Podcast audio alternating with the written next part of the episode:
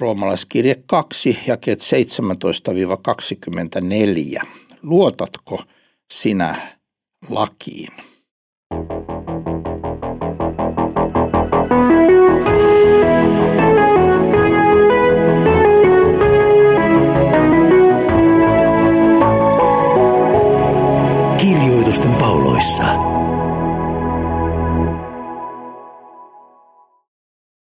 Tervetuloa jälleen kuuntelemaan Roomalaiskirjeen podcastia. Minä olen Leif Nummela. Olemme tulleet jakeeseen 17 Roomalaiskirjan toisessa luvussa ja tässä äh, Paavali sanoo näin. Mutta jos sinä kutsut itseäsi juutalaiseksi ja luotat lakiin ja Jumala on sinun kerskauksesi ja tunnet hänen tahtonsa ja opetettuna laissa tutkit, mikä parasta on – ja sitten hän jatkaa, ja luulet kykeneväsi olemaan sokeain taluttaja, pimeydessä olevien valkeus, ymmärtämättömien kasvattaja, alaikäisten opettaja. Sinulla kun laissa on tiedon ja totuuden muoto, niin sinäkö, joka toista opetat, et itseäsi opeta, joka julistat, ettei saa varastaa, itse varastat, joka sanot, ettei saa tehdä huorin, itse teet huorin, joka kauhistut epäjumalia, kuitenkin olet temppelin ryöstäjä joka laista kerskaat, häväiset lain rikkomisella Jumalaa, sillä teidän tähtenne Jumalan nimi tulee pilkatuksi pakanain seassa, niin kuin kirjoitettu on. Ympärileikkaus kyllä on hyödyllinen, jos sinä lakia noudatat, mutta jos olet lain rikkoja, niin sinun ympärileikkauksesi on tullut ympärileikkaamattomuudeksi. Jos siis ympärileikkaamaton noudattaa lain säädöksiä, eikö hänen ympärileikkaamattomuutensa ole luettava ympärileikkaukseksi? Jo luonnostaan ympärileikkaamaton, joka täyttää lain, on tuomitseva sinut, joka lain kirjaiminesi ja ympärileikkauksenesi olet lain rikkoja. Paavali on puhunut ja viime kerralla puhuimme siitä, miten se, jolla ei ole kirjoitettua Jumalan sanaa, se, joka on ää, pakana ää, ilman Jumalan ilmoitettua sanallista lakia, kantaa kuitenkin sydämessään tätä Jumalan lakia ja hänet tuomitaan sen mukaan. Ja nyt Paavali siirtyy puhumaan niille, joilla on Jumalan kirjoitettu sana. Siinä kun Paavali kirjoitti, ne olivat juutalaiset, tänä päivänä myös meillä on Jumalan sana kirjoitettuna vanha ja uusi testamentti. Joten tämä koskee mitä suurimmassa määrin myös meitä. Mutta jos sinä kutsut itseäsi juutalaiseksi ja luotat lakiin ja Jumala on sinun kerskauksesi ja tunnet hänen tahtonsa ja opetettuna laissa tutkit mitä parasta on. Siis Paavali alkaa nyt puhua ihmisille, jotka sanovat, minä olen juutalainen, minulla on Jumalan laki minä luotan siihen. Jumala on minun kerskaukseni. Minä uskon Jumalaan ja siihen, että hän on ilmoittanut lakinsa sanallisesti. Se on tässä kirjoitettuna. Minulla on tämä kirjoitettu Jumalan sana, Jumalan laki. Nyt puhutaan tällaisesta ihmisestä, jolla on Jumalan sana, jolla on Jumalan kirjoitettu laki. Ja hän luottaa siihen, hän kerskaa Jumalassa ja hän tuntee hänen tahtonsa. Ja opetettuna laissa tutkit, mitä parasta on. Siis on kysymyksessä ihminen, joka mitä suuremmassa määrin tietää, että tässä minulla on kirjoitettu Jumalan sana, minä tutkin sitä, minä tunnen sen, minä uskon sen, se on Jumalan sana. Mä tiedän Jumalan tahdon, mä oon saanut siinä opetet, opetusta, mä tunnen Jumalan tahdon. Nyt Paavali näin tällaiselle ihmiselle, eli meille sanoo, ja luulet kykeneväsi olemaan sokeain taluttaja. Niin tietysti ihminen, kun tuntee Jumalan sanan, niin hän ajattelee, että hän pystyy ohjaamaan niitä, jotka ovat sokeita.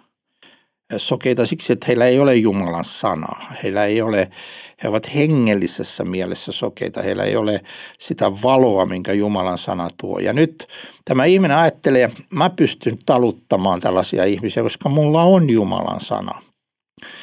Pimeydessä olevien valkeus. Maailma on pimeydessä ilman Jumalan sanaa, mutta meillä on Jumalan sana, niin me tuomme valkeuden. Ymmärtämättömien kasvattaja. Niin se, joka ei, jolla ei ole Jumalan kirjoitettua sanaa, hän ei voi ymmärtää niitä asioita, jotka Jumala on siihen kirjoittanut, koska hän ei tunne niitä. Alaikäisten opettaja. Ajattelemme, että me olemme kykeneviä opettamaan muita. Meillä, sinulla, Paavali kirjoittaa, kun laissa on tiedon ja totuuden muoto. Siis meillä on se ulkonainen sana, meillä on se Jumalan sanan muoto, meillä on se Jumalan sanan kirjoitettu muoto. Meillä on kirjoitetussa muodossa Jumalan ilmoitus ja tahto ja siksi me helposti ajattelemme, että pystymme olemaan sokean taluttaja, pimeydessä olevien valkeus, ymmärtämättömien kasvattajalakisten opettaja, koska meillä on tämä muoto. Ja nyt Paavali tekee ihmiselle, joka näin kerskaa, erittäin teräviä kysymyksiä. Hän kysyy ensinnäkin näin, niin sinäkö, joka toista opetat, et itseäsi opeta. Tämä on tietysti kaikkien niiden perusongelma, joilla on Jumalan sana kirjoitetussa muodossa, tutkivat sitä ja tietävät enemmän Jumalan tahdosta kuin ne, joilla ei ole tätä kirjoitettua Jumalan sanaa huomattavasti enemmän, ää, niin ongelma on se, että me olemme valmiita opettamaan toisia, mutta emme opeta itseämme. Joka julistat, ettei saa varastaa, itse varastat. Siis me tiedämme Jumalan tahdon, mutta me emme aina noudata sitä, vaikka me tiedämme sen tarkalleen raamatusta. Ja nyt Paavali osoittaa tämän ristiriidan, että sinulla on tämä lain tieto ja totuuden muoto, mutta kun sinä opetat muita, niin sä et opeta itseäsi. Sä et sovella itseesi sitä Jumalan sanaa, minkä sinä sovellat muihin ja opetat muille. Kun sanot, ettei saa varastaa, niin sä kuitenkin itse varastat. Joka sanot, ettei saa tehdä huorin, itse teet huorin joka kauhistut epäjumalia, hän hirveitä epäjumalia ja ää, Jumalan sanan tunteva ihminen, joka tietää, että ei saa olla yhtään epäjumala, hän kauhistuu epäjumalia. Kuitenkin olet temppelin ryöstäjä. Tämä on hiukan vaikea sanonta ja on, kommentaarit miettivät kovasti, että mitä tämä tarkoittaa, tämä temppelin ryöstäjä. Voi tarkoittaa kirjaimellista käyttivät hyväkseen temppeliä ja uskonnonharjoitusta taloudellisesti. Se on ehkä yksi todennäköinen mahdollisuus että kauhistuu muita, jotka palvoo epäjumalia ja ehkä hyvinkin epäeettisellä tavalla, mutta sitten itse käyttävät myös aitoa uskoa hyväkseen taloudellisen hyödyn saamiseksi. Ja nyt Paavali siis sanoo, että joka laista kerskaat, häväiset lain rikkomisella Jumala. Paavali siis nyt asettaa sormensa tähän kipeään kohtaan, että on olemassa ihmisiä, jotka tuntee Jumalan tahdon. Ne tietää sen hyvin, ne tutkii sitä, ne kerskaa siitä. Ne, ne ajattelee, että ne voi olla valona ja opettajana muille, mutta ne eivät itse noudata – sitä, mitä he lukevat ja opettavat muilla, vaan kerskaavat laista, mutta häpäisevät lain rikkomisella Jumalaa. Sillä, ja sitten Paavali lainaa vanhaa testamenttia, teidän tähtenne Jumalan nimi tulee pilkatuksi pakanain seassa, niin kuin kirjoitettu on. Siis kaikki tämmöinen tekopyhyys, jossa pitäydytään Jumalan lakiin ulkoisesti ja jopa kerskataan siitä, mutta ei noudateta sitä sydämestä ja elämässä. Se aina johtaa siihen, että kristinuskoa tai, tai uskoa pilkataan pakanain seassa. Ää, eli nämä pakanat, joilla ei ole kirjoitettua sanaa, he voivat sanoa, että teillä on kirjoitettu sana, te tutkitte sitä, tiedätte varsin hyvin Jumalan tahdon ja silti te rikotte sitä. Silti teidän keskuudessanne tapahtuu näitä hirvittävän pimeitä asioita ja, ja, ja, ja syntiä.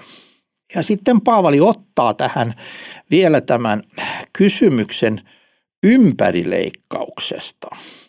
Ja tämä on nyt siinä mielessä tärkeää, että Paavali tässä äh, puhuu tämmöisestä ulkonaisesta Jumalan palveluksesta ja sen muodosta ja me tulemme siihen seuraavalla kerralla.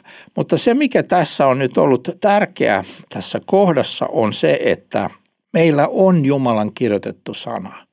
Niin se, että meillä on se itsessään ei vielä pelasta, ellei me kuuntele sitä, ota sitä vastaan sydämessämme – usko Jeesukseen, Kristukseen, joka on kaikessa täyttänyt lain meidän puolesta, seuraa häntä käytännön elämässä ja näin ollen noudata myöskin sitä Jumalan sanaa. Jumalan sana ei hyödytä, jos se ei uskossa sulaudu meihin, jos sitä ei oteta vastaan.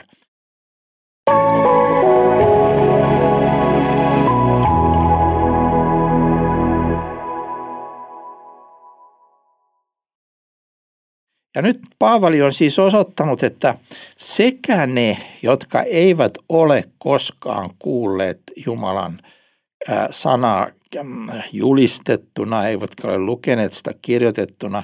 Heillä on vain se Jumalan, heidän sydämeensä luomisessa kirjoittama Jumalan lain luonnollinen tuntemus, niin he ovat syyllisiä Jumalan edessä. He ovat kadotuksen omia, koska he ovat rikkoneet Jumalan tahtoa. Mutta myös ne, jotka ovat kuulleet Jumalan sanan, lukeneet sitä, tietävät sen Jumalan tahdon, mutta eivät ota sitä vastaan, eivät noudata sitä, eivät anna sen ajaa heitä Kristuksen luokse niin, että he turvautuisivat Kristukseen. Myös he ovat syyllisiä Jumalan edessä.